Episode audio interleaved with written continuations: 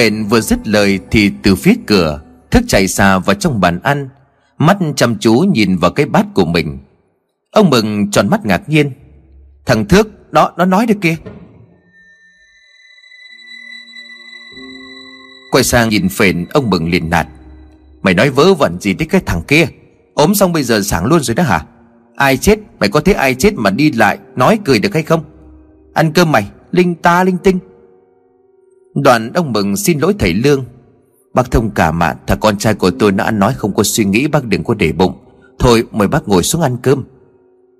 Thầy Lương chỉ ghé mỉm cười Và không nói gì cả. Về phần của phền khi nãy nhỡ miệng xong, Bây giờ thi thước vẫn bình an vô sự, Lại còn có vẻ khỏe mạnh hơn ngày trước. Phền vừa lấy làm lạ vừa tỏ ra nghi hoặc. Hôm qua cũng như vậy, Lúc trong gian nhà để củi Thấy thức đau đớn vật vã nôn ra một cục thịt đỏ như máu. Khi ấy Phền còn tưởng thức đã chết.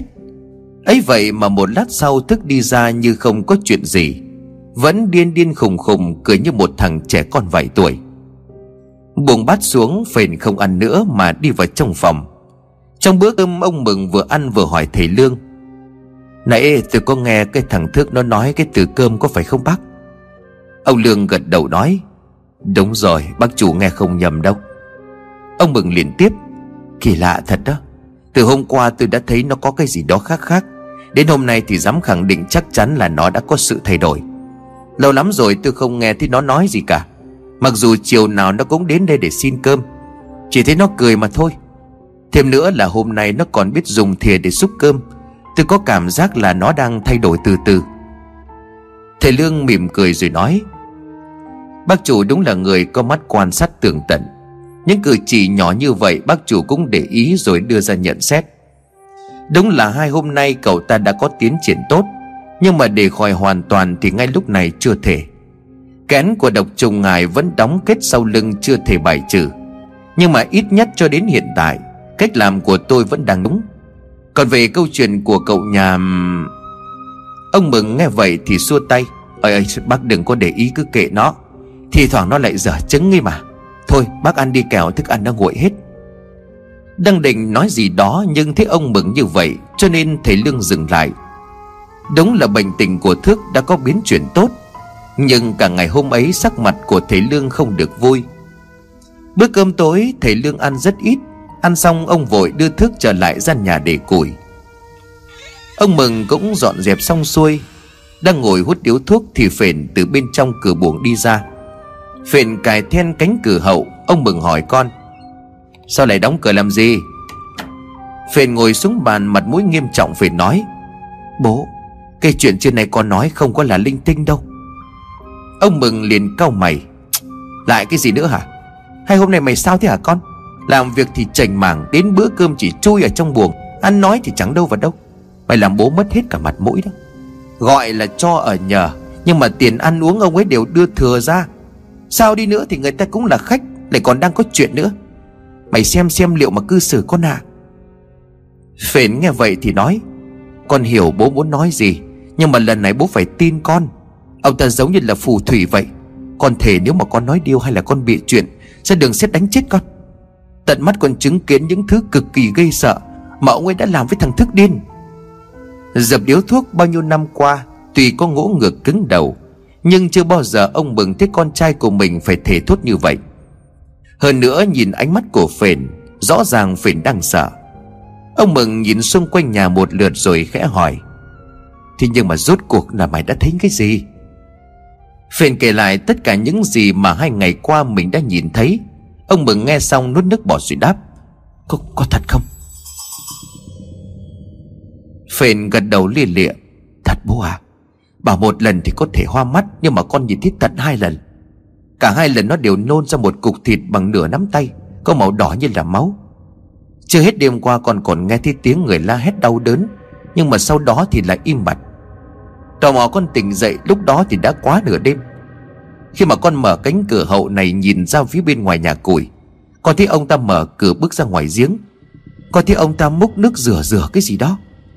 Lúc ấy con cũng đánh liều lẻn tới nhà củi Nhìn thấy thằng Thức nằm ở trên giường mặt mũi tím bầm, Nó rên hừ hừ như là sắp chết ấy Chuyện này cũng vậy đó. Bố nghĩ thử mà xem, Cả ngày ông ta không đi ra ngoài Chỉ trừ hai bữa cơm. Vậy làm gì mà phải lén lút vào ban đêm như vậy? Bố phải nhìn thấy cảnh mà thằng Thức nôn ra cái cục thịt đó, Thì bố mới hiểu tại sao con không dám ăn cái món thịt viên. Ông Mừng thấy lạnh gáy. Hôm đầu tiên khi nghe thầy Lương nói về chuyện bùa ngài Đã có lúc ông Mừng đặt ra nghi vấn. Có khi nào thầy Lương chính là một thầy mo? Nhưng hỏi thì thầy Lương chỉ trả lời mình là một người bốc mộ, Có biết một chút y thuật. Nhưng bán tín bán nghi, Ông Mừng vẫn cố biện hộ. Biết đâu đó là cách chữa bệnh của ông ấy thì sao? Hai hôm nay bố cũng thấy thằng Thức có thay đổi một chút rồi. Lỡ đâu không phải Thì lại nghi oan cho người ta con à Phền nghe bố nói như vậy thì liền tiếp. Đây là bố nghĩ vậy thôi. Nhưng mà nếu đúng như ông ấy đang luyện bùa ngài trong nhà của mình thì sao? Mà nếu là cứu người tại sao không chịu nói rõ? Đằng này cứ giấu giếm hành tung bí ẩn và mờ ám. Chuyện bùa ngài vô cùng đáng sợ đó. Không cẩn thận cả bố con chết lúc nào chẳng biết.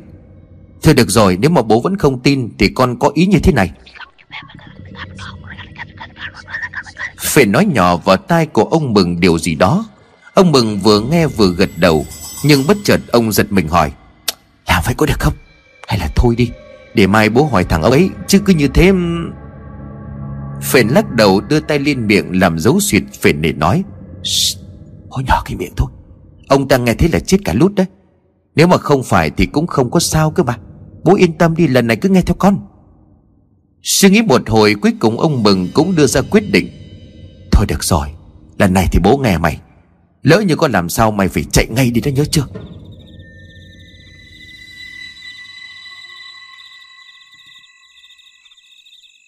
Gần 10 giờ tối, Hôm nay ông Mừng không chuẩn bị hàng Để mai bán đồ ăn sáng. Ông treo biển nghỉ bán hàng ở ngoài cửa quán. Tắt hết đèn điện ở trong nhà, Bố con của ông Mừng giả bộ đi ngủ. Nhưng thực ra cả hai người đang bí mật Theo dõi thầy Lương trong căn nhà để củi. 11 giờ tối, mọi chuyện vẫn không có gì xảy ra. Thời gian trôi qua vô cùng chậm chạp. 12 giờ đêm, Khi mà ông Mừng đã bắt đầu thấy nản với công việc này thì Phện đập tay vào vai của ông rồi nói, Kìa kìa, ra rồi. Ông ta đi ra rồi kìa, bố nhìn xem. Trong gian nhà để củi vẫn sáng ánh đèn dầu. Bố thấy chưa? Rõ ràng ông ta đang làm chuyện mờ ám. Nhìn qua lỗ cửa, ông Mừng thấy đúng là ông Lương. Ông Mừng hỏi, Sao ông ấy lại đi ra giếng vào lúc nửa đêm như vậy? Phền liền vội tiếp, Không nói nhiều nữa đi, Bố chuẩn bị hết chưa? Đeo cái này vào. Nhân lúc ông ta ra giếng, bố con mình lèn ra cái cách nhỏ bên hông nhà. Để đi xuống gian củi Để xem ông ta làm gì thằng thức. Tự dưng ông mừng thấy run rẩy, Nhưng bị phiền thúc ép, Lại thêm phần tò mò không biết ông Lương kia làm gì vào nửa đêm, Nên có chút sợ sệt. Nhưng mà ông mừng vẫn làm theo lời của cậu con trai. Hai bố con lẻn đến bên hông nhà củi rồi im lặng, Đến thở cũng không dám thở mạnh. Cả hai lén nhìn vào bên trong.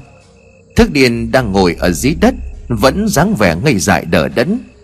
Ở ngoài giếng, thầy Lương đang rửa những chiếc lá vạn niên thanh. Rửa xong xuôi, thầy Lương lo lắng tự nhủ ở trong đầu.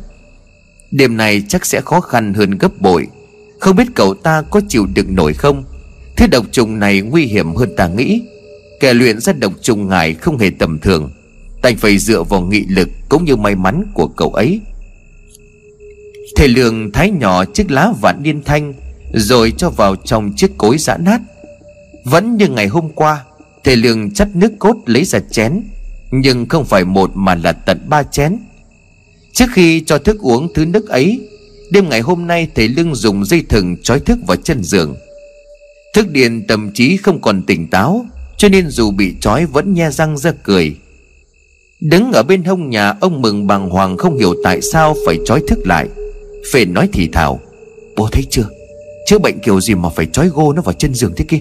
Rõ ràng ông ta đang hành hạ đó Ông mừng định đứng dậy Thì phền kéo lại Phền miếm môi nói, Kìa bố làm gì thế? Ông mừng siết chặt bàn tay, Ông ta đáp, Ta phải vào cứu thằng Thước. Nó bị điên dại đã khổ lắm rồi. Bây giờ nhìn nó thế kia ta không chịu được.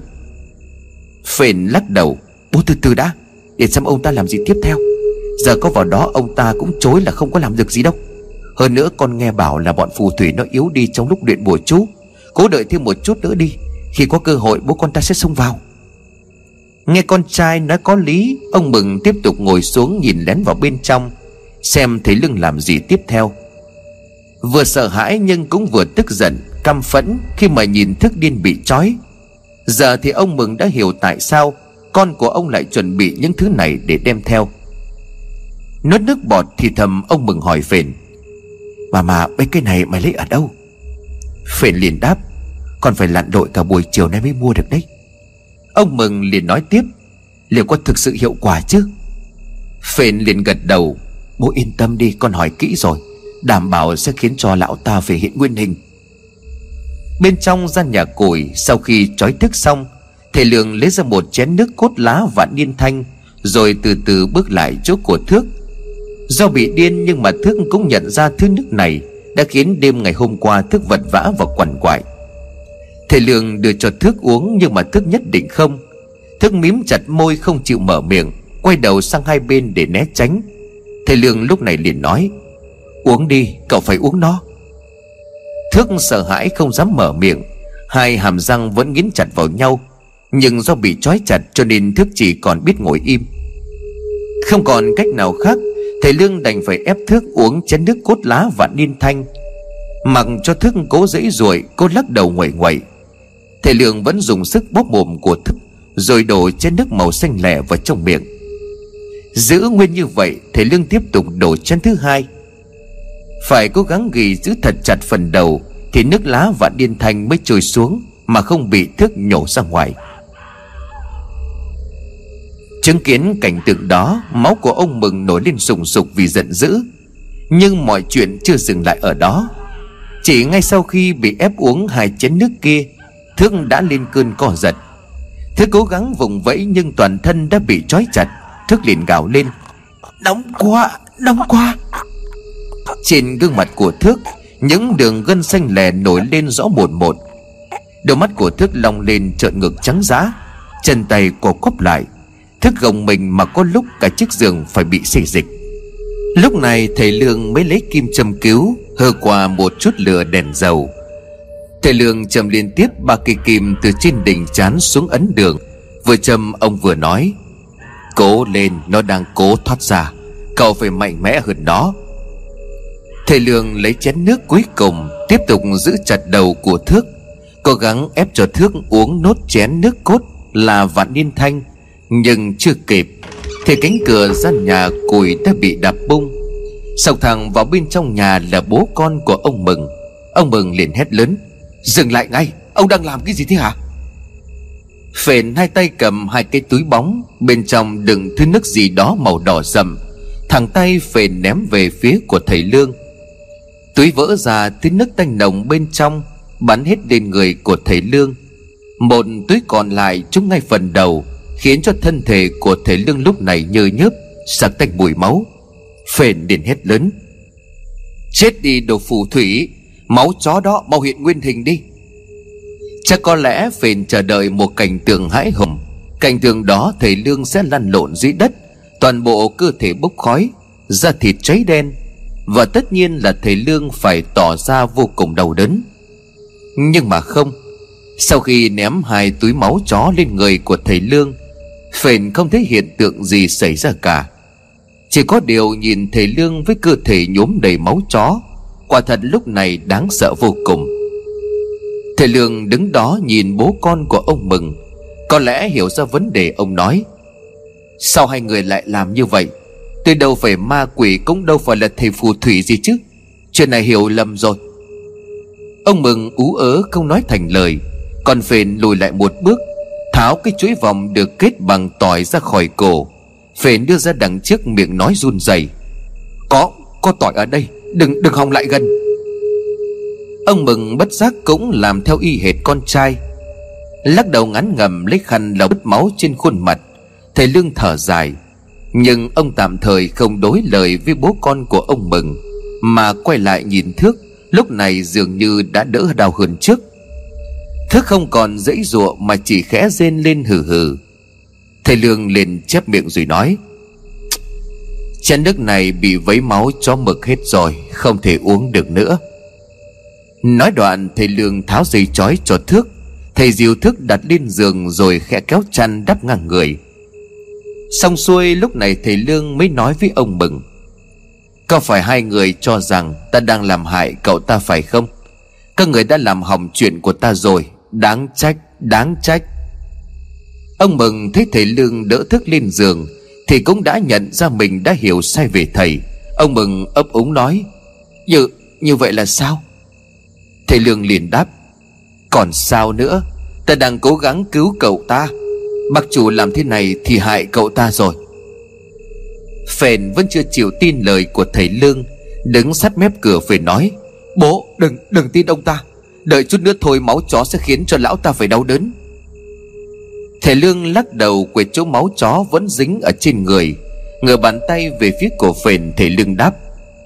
Đúng, Máu chó có thể trừ tà ma, Khiến cho quỷ phải sợ hãi. Nhưng mà cho dù cậu có đáp bao nhiêu máu chó vào ta đi chăng nữa, Thì cũng chẳng có gì thay đổi, Bởi ta không phải là ma quỷ. Cầm lấy sợi vòng tết bằng tỏi, Thầy Lương đeo luôn vào cổ rồi nói. Giờ có cần ta ăn luôn tỏi sống cho cậu nhìn không?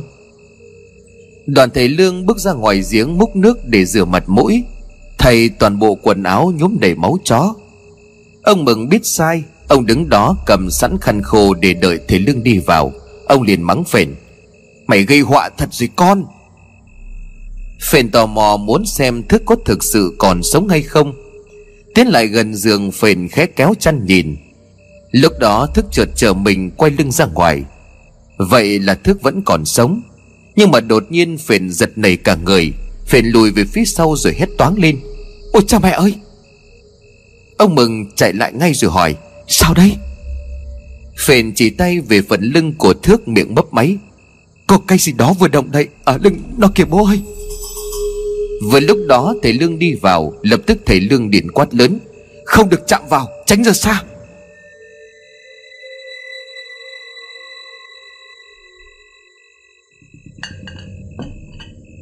Hai giờ sáng ngồi bên ấm trà nóng. Trong lúc đợi, ông Mừng khẽ mở lời. Ờ thực sự là tôi xin lỗi bác, Là là tôi hồ đồ rồi.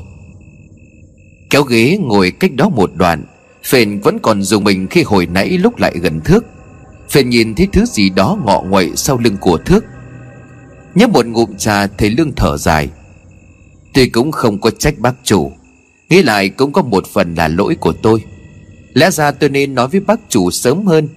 Mà kỳ thật là tôi cũng đã định nói trong bữa cơm ngày hôm qua. Nhưng mà thế bác chủ không có để tôi nói, Phần cũng ngại mọi người nhìn thấy sẽ kinh sợ. Chuyện đã đến nước này thì đành phải tiếp tục cố gắng, Chứ ngồi đây trách móc nhau đâu có giải quyết được vấn đề gì đâu. Phền liền nói lớn tiếng Ờ thì cứ coi như là ông đang cứu thằng Thước đi. Vậy ông giải thích thế nào những gì tôi đã nhìn thấy?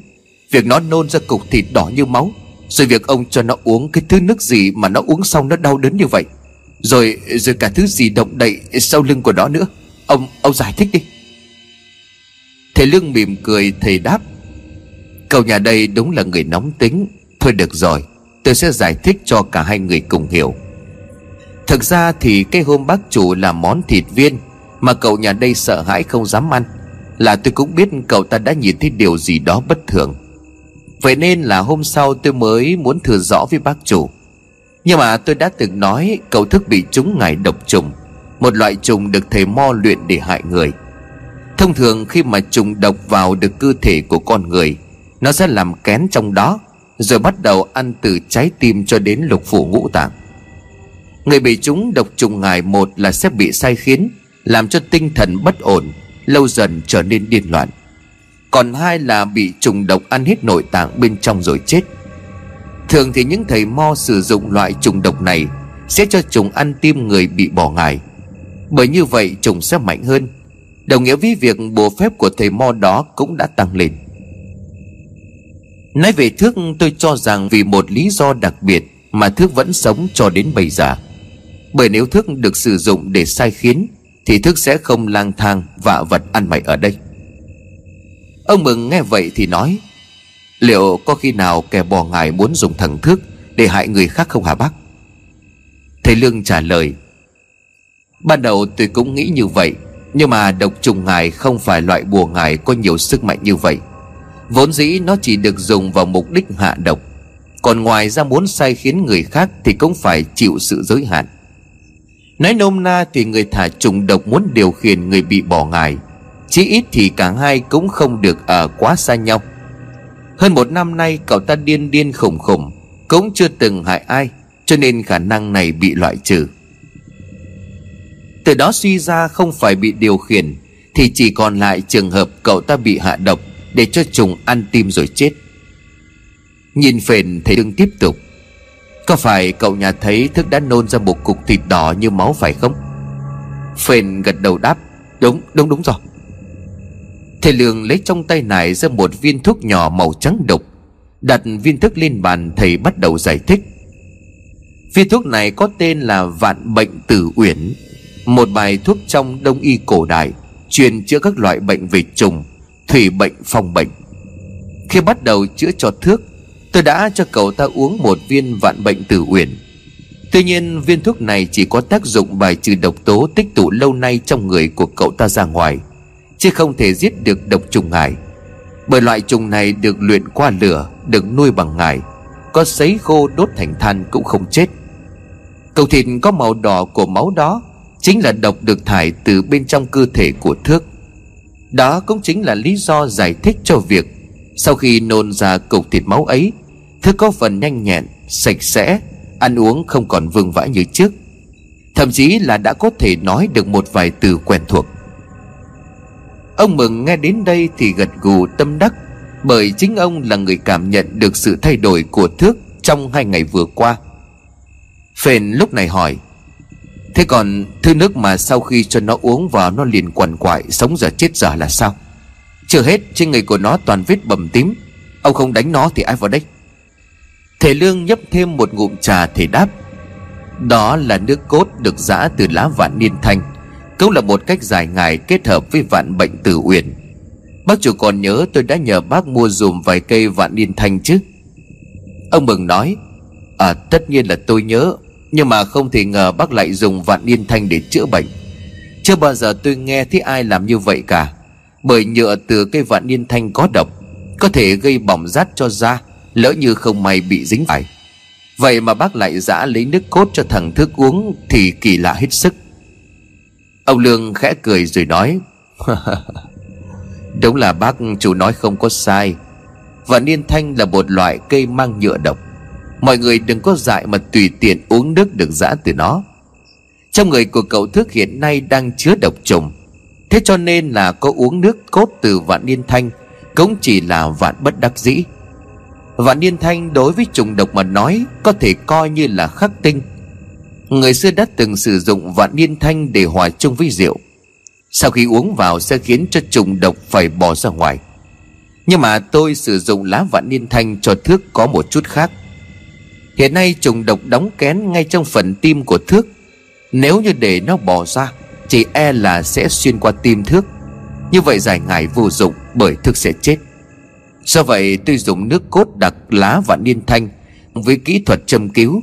Khi mà uống vào thước sẽ vô cùng đau đớn Bởi độc tố công kích bên trong cơ thể. Và niên thanh sau khi đi vào trong sẽ có tác dụng như một lớp màng Bọc lấy phần tim của thước, Khiến cho trùng độc không đi qua được tim. Và như vậy thì tính mạng của thước sẽ được đảm bảo. Tất nhiên là sự dày vò trong quá trình uống nước cốt và niên thanh Thực sự đau đớn đến chết đi sống lại. Nhưng mà đó là cách duy nhất để cô lập trùng độc, Khiến cho nó không thể chạy lung tung. Có như vậy sau này mới loại bỏ được nó.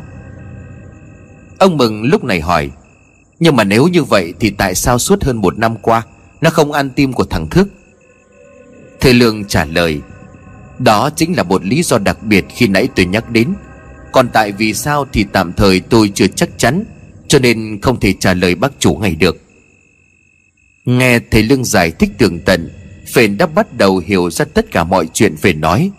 Như như vậy có nghĩa là Thứ ngọ nguậy sau lưng của thằng Thức khi nãy Chính là Thầy Lương gật đầu, Chính là trùng độc đang đóng kén trong cơ thể của Thước. Sau hai ngày uống nước lá và niên thanh, Ít nhiều trùng độc cũng đã bị công kích. Hiện tại nó đang tìm cách chui ra ngoài, Nhưng bị vạn niên thanh kìm hãm. Sau lưng của thước có phần cộm nên là bởi Tôi dùng bã lá vạn niên thanh đắp vào. Tuy chưa thể giết được trùng độc, Nhưng mà ít nhất phần đóng kén ấy Sẽ tránh được viêm nhiễm. Chỉ tiếc là lẽ ra trong đêm nay, Tôi có thể hoàn thành việc giải ngài Thì hai người xuất hiện. Phải có lời khen cho nghị lực sống còn của thước. Đau đớn kéo dài cả nửa giờ đồng hồ, Nhưng vẫn kiên cường. Lúc ấy chỉ cần cậu ta uống thêm được một chén vạn niên thanh nữa, Thì trùng độc bên trong có thể bắt được. Phền cúi mặt xuống, không dám hỏi gì thêm. Ông mừng buồn rầu rồi nói Tôi thật là đáng trách mà. Tôi xin lỗi bác. À, Bố con tôi đã làm hỏng chuyện của bác rồi. Thầy Lương mỉm cười rồi đáp Đừng tự dằn vặt Không ai cố ý cả. Chỉ thương cho Thước mà thôi. Đêm mai Thước sẽ chịu đựng thêm cơn đau khổ này một lần nữa. Nếu như hai người muốn chuộc lỗi Thì đêm ngày mai Tôi cần sự giúp đỡ của hai người. Thú thực một mình tôi cũng rất khó khăn Khi mà dùng sức khống chế Thước. Tuy cũng đã già rồi sắp chết đến nơi. Dù không tỉnh táo nhưng khi mà cơn đau hành hạ, Cậu ta vẫn rất khỏe. Đó là lý do mà hôm nay tôi phải trói cậu ta lại. Thế cho nên bố con bác chủ mới hiểu lầm là như thế. À khi nãy cậu nhà có hỏi Tại sao trên người của Thước lại bị bầm tím. Đó là vì trong đau đớn Thức lăn lộn ở dưới đất, Trên tay đập vào thành giường cho nên mới bị như vậy. Chưa nghĩ mà xem. Nếu muốn hành hạ cậu ta Thì tôi đưa cậu ta tới đây. Xin nương nhờ làm gì? Có phải không nào? Bố con của ông mừng gãi đầu gãi tay cười gượng. Phền kéo ghế lại gần chỗ của thầy Lương Phền lễ phép nói. Cho, cho cháu xin lỗi. Cháu đã quá hấp thấp suy nghĩ nông cạn. Từ giờ cần gì bác cứ nói ạ à, Cháu sẽ giúp. Thầy Lương lẫn ông mừng nhìn phền cười sảng khoái. Thầy Lương gật đầu. Biết nhận lỗi là tốt rồi. Tuổi trẻ đôi khi phải trải qua như vậy Mới có kinh nghiệm sống.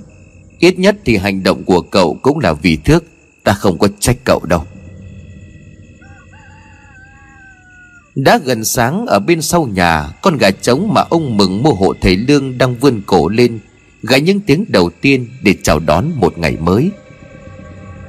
Một đêm khá dài với tất cả mọi người, Nhưng mọi nghi vấn thắc mắc đều đã được giải thích.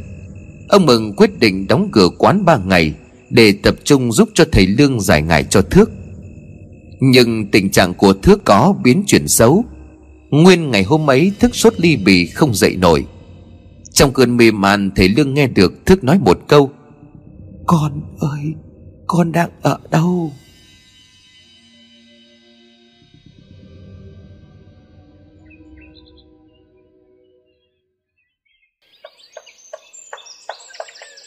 Lão sèng đang bổ củi ở ngoài sân, Cúi xuống xếp gọn chỗ củi vừa bổ Lão sèng đưa tay lên lau mồ hôi ở trên chán Đang định nghỉ mệt thêm một chút Thì từ trong nhà, Lão thấy bảo mở cửa đi ra. dáng vẻ hãy còn loạn choạng, Trở lại vội đỡ lão nói, Chưa có khỏe hẳn đâu, Sao lại ra ngoài làm gì? Bảo vịt tay vào người của lão sèng Chỉ tay ra đống củi cạnh đó Có chỗ ngồi được bảo đáp Phía đông, dìu tôi ra kia ngồi một chút. Đã nằm hai ngày nay rồi. Tôi thấy bí bách khó chịu lắm. Hôm nay thời tiết đẹp, Ra ngoài hít thở không khí trong lành. Chứ cứ nằm bẹp rồi có khi bệnh nặng thêm. Hơn nữa tôi thấy người cũng khỏe lắm rồi.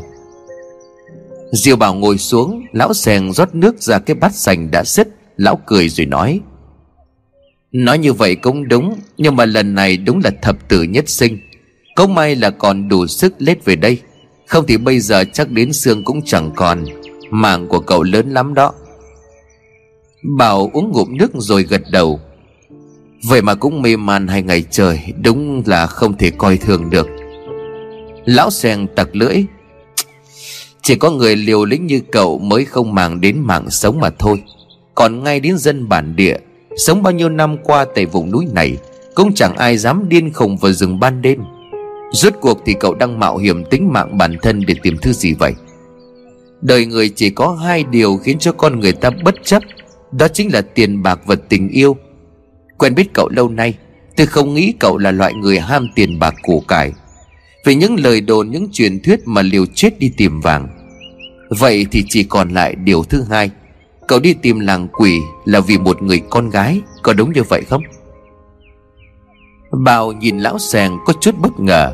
Bởi trước giờ Bảo chưa từng kể với ai Mục đích thực sự của mình khi đi tìm làng sương mù, Hay còn gọi với cái tên đáng sợ hơn, Đó là làng của quỷ Phân tích của lão sàng khiến cho Bảo có chút bất ngờ, Bảo hỏi, Sao lại nói vậy? Lão sàng mỉm cười rồi nói, Tại trong lúc mê man, Ta thấy cậu có nhắc đến tên của một người con gái. Hơn nữa hình như cậu còn trao cho cô ta tín vật gì đó. Xin lỗi cậu trai trẻ, Ta không có ý muốn đi sâu vào cuộc đời của cậu. Nhưng gì ta nghe thấy chỉ là tình cờ mà thôi, Và được cậu nói trong vô thức mà thôi. Nhưng mà khi đã nghe thì ta có điều này muốn nhắc nhở cậu. Khi tìm hiểu về làng quỷ, Chắc chắn ngoài truyền thuyết nơi đó có vàng, át hẳn cậu cũng đã biết về chuyện trong ngôi làng đó. Phụ nữ con gái đều vô cùng xinh đẹp, có phải không? Bảo liền khẽ đáp, Tôi tôi có nghe, Nhưng mà người mà tôi gặp không hề giống như những gì được đồn đại. Ông nói đúng, tôi mạo hiểm tính mạng của mình là vì một người con gái. Cô ấy cũng chính là ân nhân cứu mạng của tôi. Nếu như không có cô ấy, Chắc có lẽ tôi đã chết cách đây gần 3 năm về trước. Mạng sống của tôi là do cô ấy cứu. Hơn nữa, tôi cũng đã hứa sẽ quay lại để tìm cô ấy. Cho dù có phải chết, tôi cũng sẽ tìm cho bằng được. Lão sèn khẽ lắc đầu rồi đáp, Làng quỷ nơi được cho là chỉ cần ra suối cũng nhặt được vàng Vàng lộ thiên, Vàng ẩn trong đá. Chính vì điều đó, truyền thuyết về làng quỷ Đã thu hút không ít những kẻ tham lam, Bị vàng làm cho mờ mắt Để rồi cuối cùng một đi không có trở lại. Kẻ nào may mắn sống sót quay về Thì cũng trở nên điên dại, Miệng luôn nhắc đến vàng cho đến tận khi chết. Bên cạnh vàng, truyền thuyết còn nhắc đến những người con gái Với một nước da trắng như là băng thanh ngọc khiết. Họ đẹp tựa như là tiên nữ Với mái tóc dài ống ả. Chỉ với một nụ cười, họ sẽ mê hoặc được bất cứ người đàn ông nào. Cho dù đó có là kẻ cứng rắn bản lĩnh nhất. Người đi tìm vàng rất nhiều, Nhưng cũng không ít những kẻ vì sắc Mà không màng mạng sống. Vốn là một người đã sống ở vùng núi này từ nhỏ cũng đã gần đất xa trời. Ta thực sự quý mến cậu. Cậu là một người tốt. Ta vẫn khuyên hãy dừng lại. Đừng đi tìm những thứ mà khi cậu chưa tìm thấy, Rất có thể cậu đã phải bỏ mạng rồi. Nắm chặt bàn tay lại, Bảo nhìn lão sèng bằng một ánh mắt khó chịu. Bảo liền gắt. Tôi không cần biết cái gọi là truyền thuyết về làng quỷ, Nhưng mà người con gái đó đối với tôi là một người vô cùng quan trọng. Tôi nói rồi mà dù phải chết tôi cũng sẽ phải gặp cô ấy. Đúng, Sương là người con gái vô cùng xinh đẹp.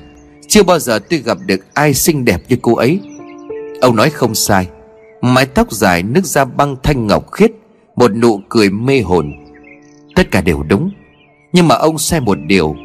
Trong truyền thuyết của các người, Cô gái đó được gọi với một cái tên là nữ quỷ. Bọn họ mê hoặc dẫn dụ đàn ông, Khiến cho đàn ông phát điên. Tuy nhiên xương của tôi không phải là như vậy. Đó là một cô gái tốt. Chính cô ấy đã cứu mạng của tôi. Làng quỷ, vàng, nữ quỷ ư. Đó chỉ là truyền thuyết của các người. Tôi chưa từng thấy những thứ đó. Điều mà tôi tìm kiếm thiêng liêng hơn rất nhiều. Hơn nữa nếu đúng như lời của ông nói Nếu xương là nữ quỷ Thì chẳng phải tôi đã chết hoặc bị điên rồi sao? Lão sen lắc đầu thở dài. Điều này Chưa biết giải thích như thế nào. Thì từ bên ngoài có tiếng trẻ con cười đùa. Bọn trẻ cùng bàn với lão sàng, Mặc dù nhà của chúng ở cách đây khá xa Tiếng gọi của lũ trẻ khiến cho bầu không khí căng thẳng giữa lão sàng và bảo được xoa dịu. Ông sàng, ông sàng ơi! À anh bảo ngủ dậy rồi. Bọn em đến thăm anh đây. Tự động mở cửa, lũ nhóc người đồng bào với những bộ quần áo cũ kỹ, Chạy chân đất đến chỗ của bảo và lão sẻng đang ngồi. Trên tay của chúng là mấy bắp ngô, Mấy củ khoai rồi cả một bó rau rừng. Trứng gà mới đẻ vẫn còn dính chấu, Còn cả miếng thịt lợn rừng hãy còn lông cứng nhắc và đen xỉ Bọn nhóc đặt tất cả lên chỗ gùi ban nãy của lão sẻng mấy bồ Đứa nào đứa đấy cười tít mắt, Chúng về lấy bảo rồi nói một cách hồn nhiên anh Bảo khỏe chưa? Bọn em đến thăm anh đây nè. Lão Seng nhìn bọn trẻ rồi nói với Bảo lũ nhóc này hôm qua cũng đến, Nhưng mà khi đó cậu vẫn còn hôn mê, Cho nên ta nói chúng đi về. Bảo cảm động lắm, Nhìn bọn trẻ Bảo xoa đầu từng đứa rồi trả lời, Anh khỏe rồi, Mà đồ ở đâu mà các em mang đến cho anh nhiều vậy? Lũ nhóc lúc này nhao nhao cả lên, Không phải là của chúng em đâu là của bố mẹ bọn em nói mang đến cho anh đó. Anh ăn nhiều vào nhé. Bảo nghẹn ngào rơm rớm nước mắt. Tuy ở đây chưa được bao lâu, Mới hơn có một năm nay, Nhưng mà bà con của nơi này rất là quý mến Bảo. Không chỉ có như vậy, Bọn trẻ con cũng quấn quýt vô cùng.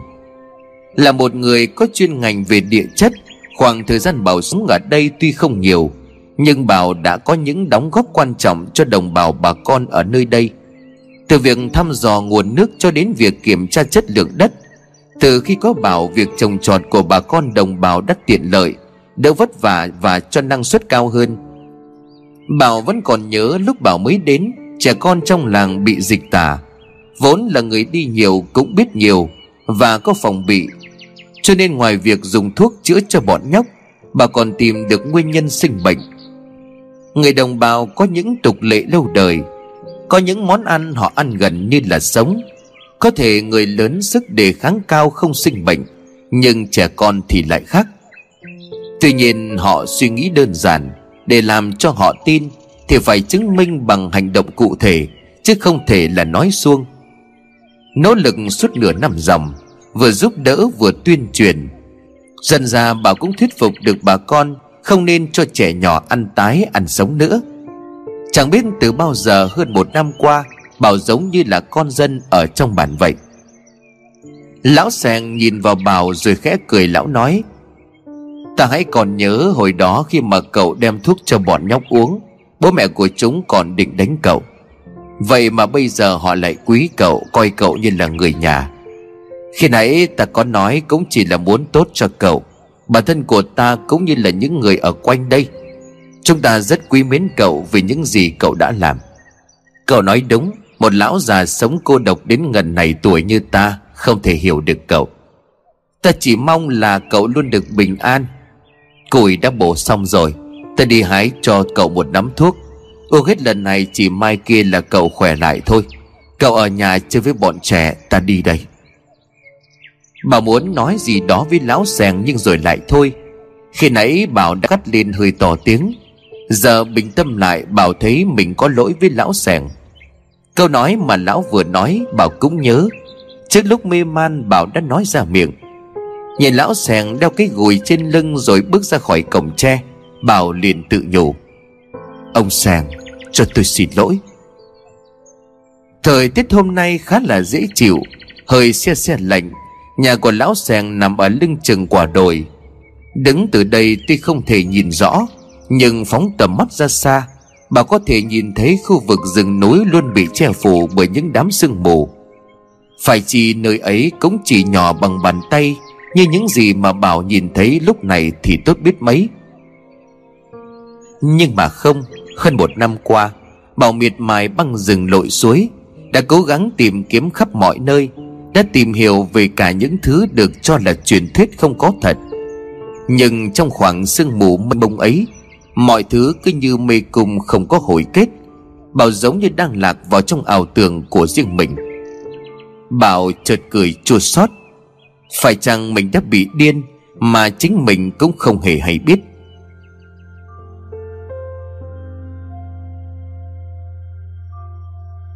Trong tâm trí của Bảo, Hình ảnh của Sương lại hiện lên rõ một một.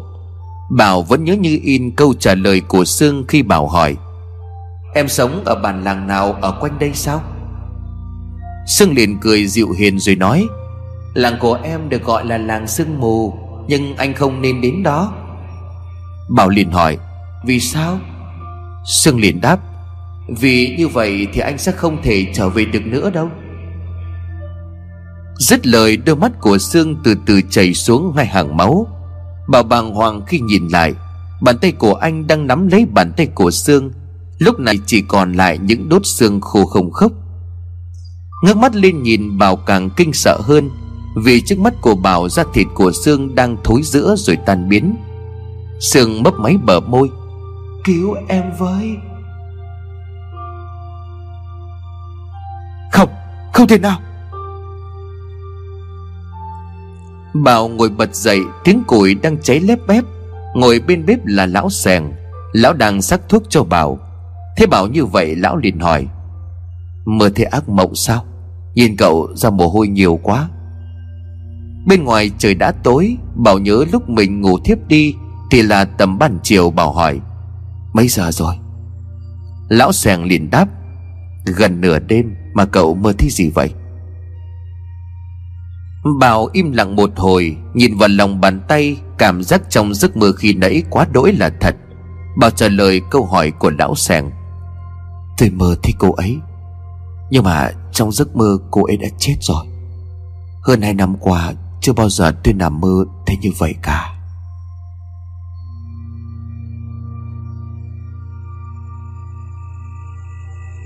Lúc này tại nhà của ông Mừng Đã quá nửa đêm, Nhưng tình trạng của Thức vẫn còn đang rất xấu.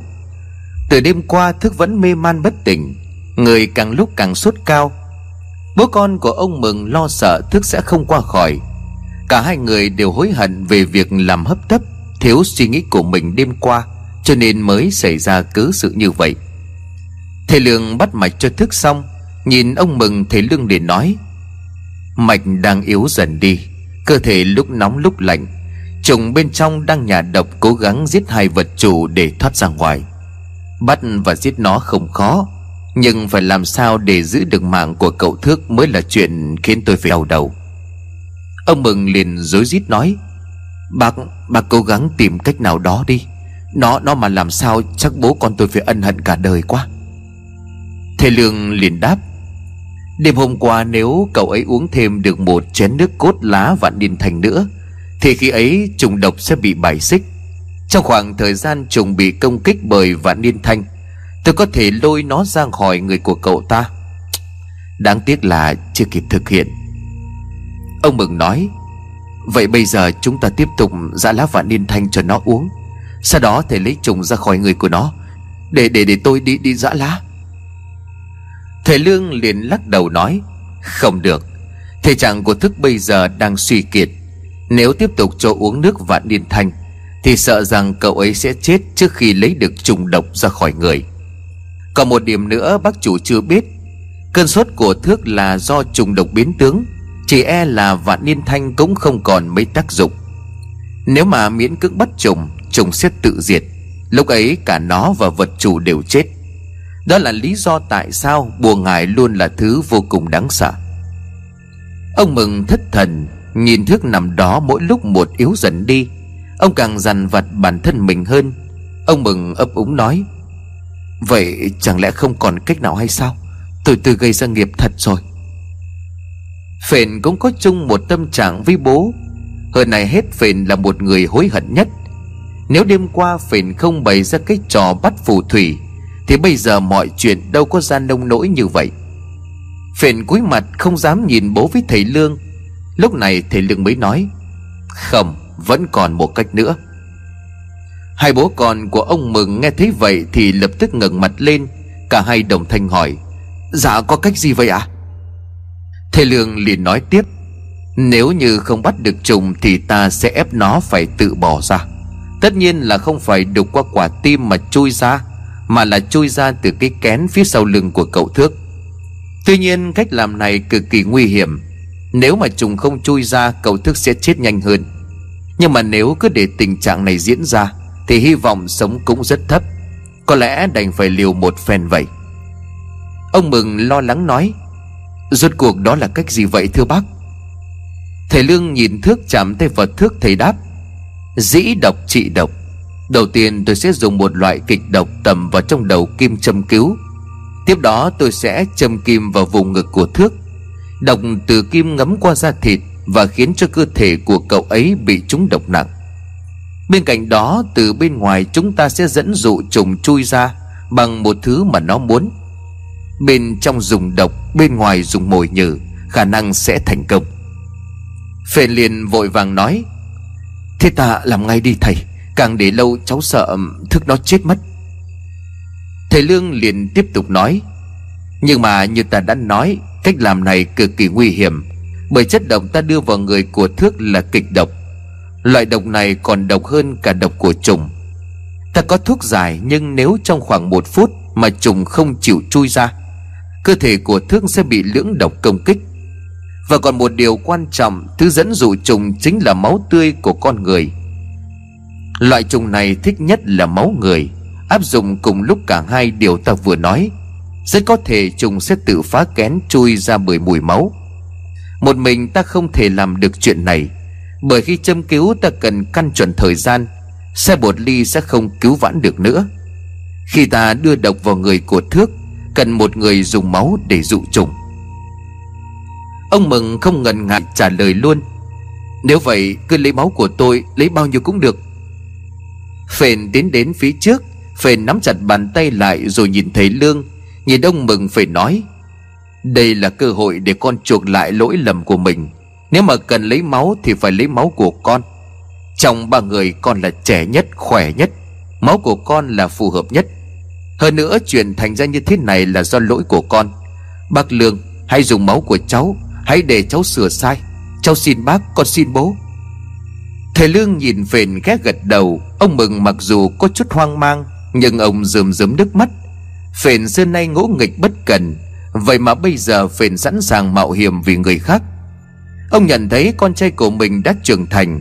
Trước giờ, ông luôn cố gắng hướng con sống thiện, Sống tốt, Bao dung với mọi người. Nhưng mà ông luôn cảm thấy phền không nghe lời của ông. Giờ đây, thấy con trai nói mà trong lòng của ông vui mừng đến lạ thường. Tuy nhiên, thân làm bố, Lại chỉ có cậu con trai duy nhất. Ông mừng không khỏi lo lắng. Ông liền hỏi thầy Lương, Nếu mà việc lấy máu có nguy hiểm, Bác cứ lấy máu của tôi đi. Thầy Lương liền trả lời, Tất nhiên là sẽ có chút mạo hiểm, Nhưng mà cậu phải nói đúng, So vì tuổi tác cả tôi và bác chủ đều đã già. Máu của người trẻ sẽ dễ dẫn dụ trùng độc hơn. Nhưng mà bác chủ yên tâm, tôi sẽ có phương pháp. Thời gian từ giờ cho đến 3 giờ sáng, Chúng ta phải giải được trùng độc. Cũng không còn nhiều thời gian, Giờ tôi cần hai người chuẩn bị giúp tôi một vài vật dụng như sau. Cũng may mắn khi mà nhà ông Mừng là quán ăn lâu năm, Khi mà thầy Lương đang suy nghĩ dùng đồ vật gì đủ lớn Để có thể cho thức ngồi vào bên trong, Thì ông Mừng nhớ ra trong nhà của ông có loại thùng gỗ lớn. Đó là loại thùng ngày trước ông dùng để chứa nước, nhưng không cần đến nó nữa cho nên bỏ không. Cái thùng gỗ lớn được vần ra, Thầy Lương vừa ý lắm, Thầy Lương liền nói, Không ngờ ở đây lại có loại thùng gỗ này. Nó làm tôi nhớ đến hồi còn ở bên Trung Quốc. Khi ấy tôi chỉ tầm 13-14 tuổi. Mỗi ngày tôi đều đun nước đổ vào trong thùng cho sư phụ của tôi ngâm bình tắm. Có được thứ này thì tốt quá rồi. Nãy tôi còn định nói bác chủ mượn cho tôi cái chum lớn ở ngoài kia. Giờ để cái thùng này ở trong nhà củi Bác chủ thì đi đun nước nóng. Còn cậu phền giúp tôi làm một vài việc sau đây. Bố con của ông mừng mỗi người một công việc lập tức đi làm ngay. Trong lúc đó, thầy Lương cũng chuẩn bị sẵn những vật dụng cần dùng.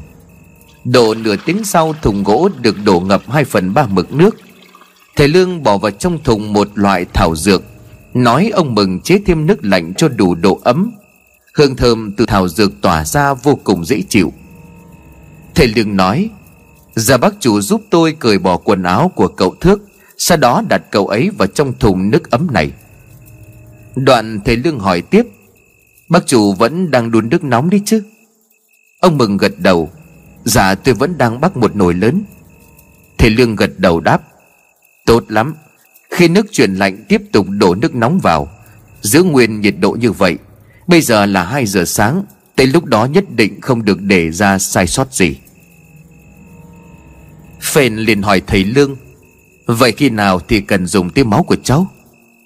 Thầy Lương nhìn Phền và trả lời, Đừng vội. Khi ta châm cứu cho thước, Lúc đó sẽ cần cháu trợ giúp. Nhưng mà trước tiên cháu cần uống viên đan dược này đã. Dứt lời, thầy Lương đưa cho phền một viên dược tròn tròn To bằng đầu ngón tay út, Có màu đỏ tươi. Thầy Lương mỉm cười, Đan dược này có tác dụng ích huyết, Không phải là thuốc độc đâu. Khi ta lên tiếng, cháu dùng con dao này cứ lòng bàn tay, Rồi để máu chảy xuống nước thảo dược trong thùng gỗ là được. Phền không nghĩ ngợi gì mà uống luôn. Tiếp đó thầy Lương hỏi, Thưa ta nói, cháu đã làm xong rồi chứ? Phền liền đáp, Xong rồi thưa bác, Đã để ở ngay bên ngoài cửa. Thầy Lương gật đầu ra chiều đồng ý. Đoạn ông nhúng ngón tay vào nước kiểm tra xem nước đã nguội hay chưa. Nhiệt độ nước trong thùng đang nguội đi một cách nhanh chóng. Thầy Lương vội nói ông mừng thêm nước nóng vào. Cứ như vậy cho tới khi thời gian bắt đầu trôi dần về gần 3 giờ sáng. Thước được ngâm mình trong thảo dược, Sắc mặt cũng hồng hào trở lên. Hơi nước nóng khiến cho toàn thân của Thước đỏ ửng, Nhưng Thước vẫn mê man chưa thể tỉnh lại. Chỉ còn 10 phút nữa là tới 3 giờ. Thầy Lương lệnh cho phền đóng cửa chính gian nhà trước củi lại Xung quanh thùng nước, cây đèn cầy được thắp sáng. Phần băng bó sau lưng của thước được gỡ bỏ.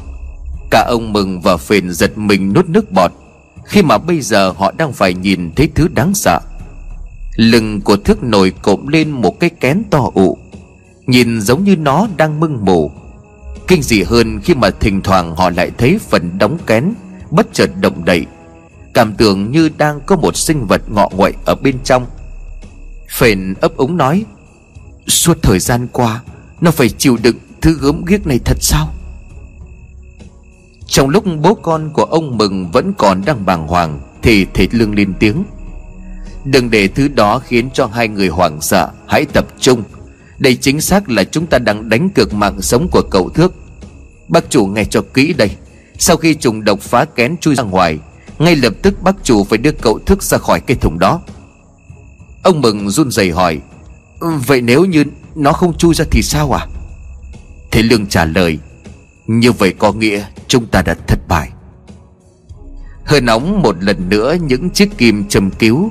Lúc này thầy Lương đã đổ ra chén bạc một thứ dung dịch, Từ cái lọ nhỏ xíu có màu đen đậm.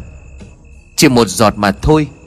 Xong xuôi, thầy Lương cậy miệng của thước cho ngậm một chút bạch trầm kỳ. Tiếp đó ông nhìn phền rồi nói, ngay lúc này cháu cắt máu nhỏ vào trong thùng, Giữ nguyên như vậy, Bắt đầu đi. Phền run bàn tay đang cầm con dao nhỏ nhưng sắc lẹm. Đây không phải là lúc nghĩ nhiều nữa. Phền nghiến răng rồi kề dao vào lòng bàn tay. Cứ một đường khiến máu bắt đầu chảy xuống. Ông Mừng nhìn con mà xót xa, Nắm chặt tay lại. Ép cho máu nhỏ xuống nước ở trong thùng gỗ. Phền chờ đợi thầy Lương sẽ làm gì tiếp theo? Thầy Lương gật đầu rồi nói, Tốt lắm, cứ giữ như vậy. Máu của phền bắt đầu hòa vào trong nước, Nhưng vẫn chưa có hiện tượng gì xảy ra. Về phía của thầy Lương sau khi máu từ tay cổ phền bắt đầu chảy, Thầy Lương dùng kim châm cứu đã nhúng đầu kim vào thứ nước đen sậm ở trong chén. Lần lượt châm vào các huyệt đạo ở vùng ngực Thiên đột, tản trung, khuyết bồn, trung phủ ngay sau khi bốn huyệt đạo được kim châm vào Lập tức thức mở trợn mắt Cơ thể bất chợt gồng lên. Từ bốn huyệt đạo những đường gân đen nổi lên rõ rệt Rồi cứ như vậy lan dần khắp người của thước. Cuối cùng thầy Lương châm thêm một kim lên đỉnh đầu của thước Nhưng kim này không nhúng qua độc. Ngay sau đó ông Mừng thấy thước cứng đơ như một pho tượng. Chỉ có những mạch máu đen kia vẫn tiếp tục lan rộng. Thầy Lương liền nói, Độc bắt đầu ngấm vào người của cậu ta. Trong vòng một phút hy vọng kịch độc mà ta đưa vào cơ thể cậu ấy Sẽ ép cho trùng phải phá kén chui ra ngoài. Thầy Lương bắt đầu đếm. Cứ sau mỗi lần đếm, bố con của ông Mừng lại thấy cái kén sau lưng của thước Lại động đậy dữ dội hơn. Những mạch máu đen lan khắp cơ thể nhưng chỉ duy vùng kén của trùng thì lại không lan tới. Dù vậy, con trùng vẫn chưa phá kén chui ra ngoài.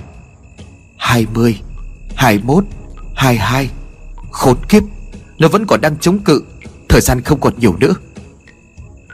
Ngay đến cả thầy Lương cũng bắt đầu đổ cả mồ hôi hột, Máu của phền vẫn đang chảy xuống mặt nước ở trong thùng. Lúc này, nước cũng đang dần chuyển sang màu đỏ nhạt. Thời gian vẫn trôi qua không dừng lại.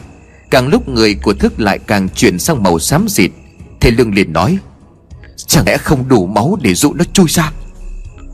Phền nghe thấy vậy thì nghiến răng hét lớn, Khốn kiếp, chui ra mau! Dứt lời, phền dùng con dao cứ luôn cổ tay của mình, Rồi nhúng thẳng xuống thùng nước. Máu chảy ra nhiều khiến cho nước chuyển sang màu đỏ au Trong sự sững sờ của thầy Lương cũng như ông Mừng.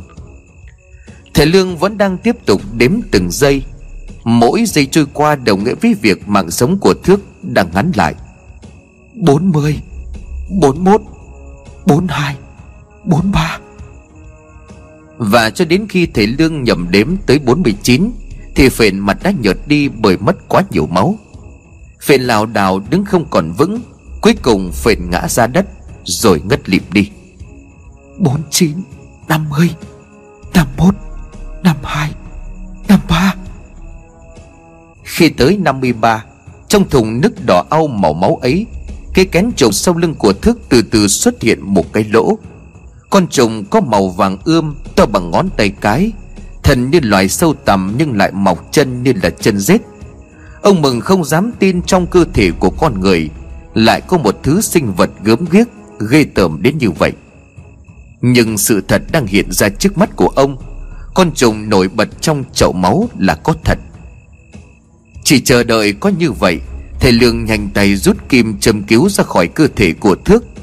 Cùng lúc đó, ông cho Thước uống đan dược giải độc, Đoạn nói lớn, Bác chủ, đưa cậu Thước ra khỏi thùng nhanh lên. Sao còn đứng đó, bác chủ?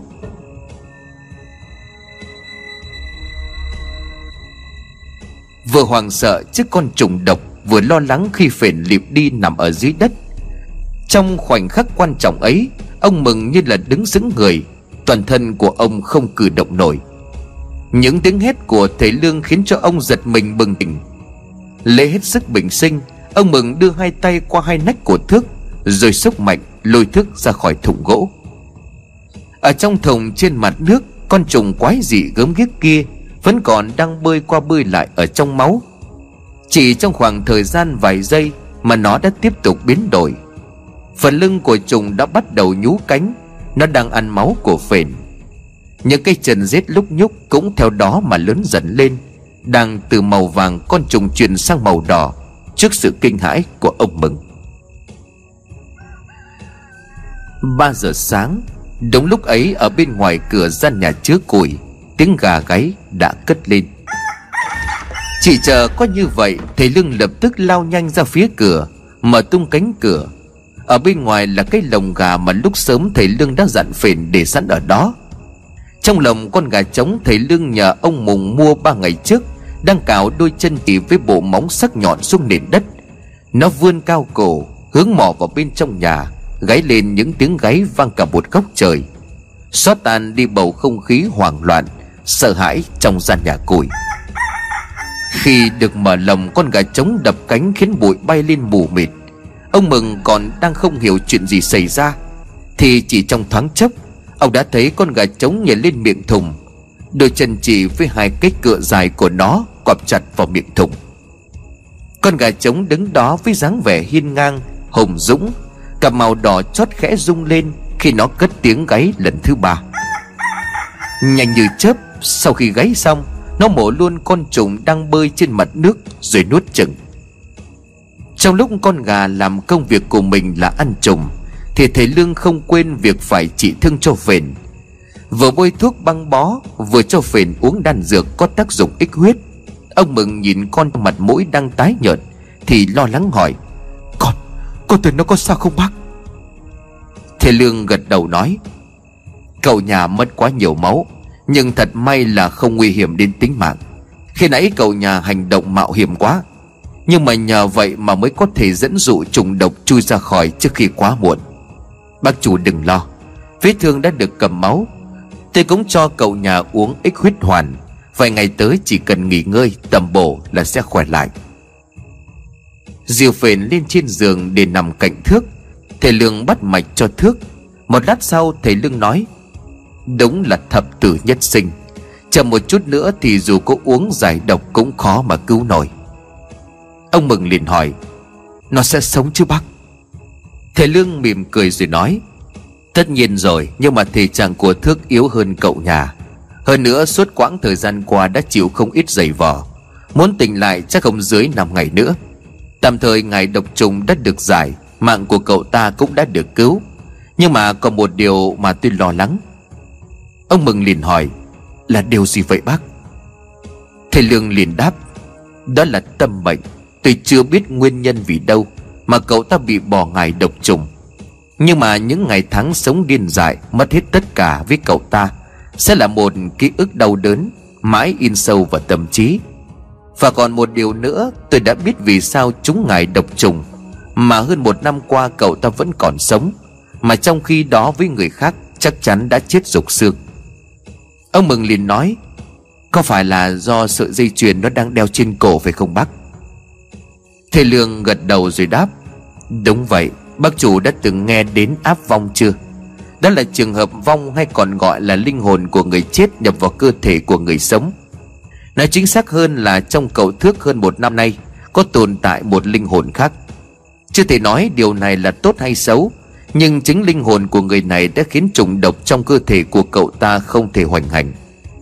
Nhưng vì là linh hồn người đã chết rồi, Cho nên khả năng của họ chỉ có như vậy khi mà tôi gặp thước cái kén sau lưng của cậu ấy đã phát triển lớn, Nếu mà không dài ngày chỉ dăm bữa nửa tháng, Cậu ta cũng sẽ bị ăn hết lục phủ ngũ tạng rồi chết mà thôi. Ông Mừng liền trợn tròn mắt ngạc nhiên. Chẳng lẽ bác còn nhìn hay là cảm nhận được linh hồn của người chết thật sao à Thầy Lương đầm chiều mà đáp. Trước đó là như vậy, Nhưng mà hiện tại tôi không còn cảm nhận được nữa ngay từ đầu hồn phách ấy đã rất yếu, Mọi chuyện chỉ còn chờ thước tình lại mà thôi. Tuy nhiên, tôi có một dự cảm không lành. Nói đến đây, Bất giác thể lương thấy tim của mình Bỗng nhói lên, đau đớn từng hồi.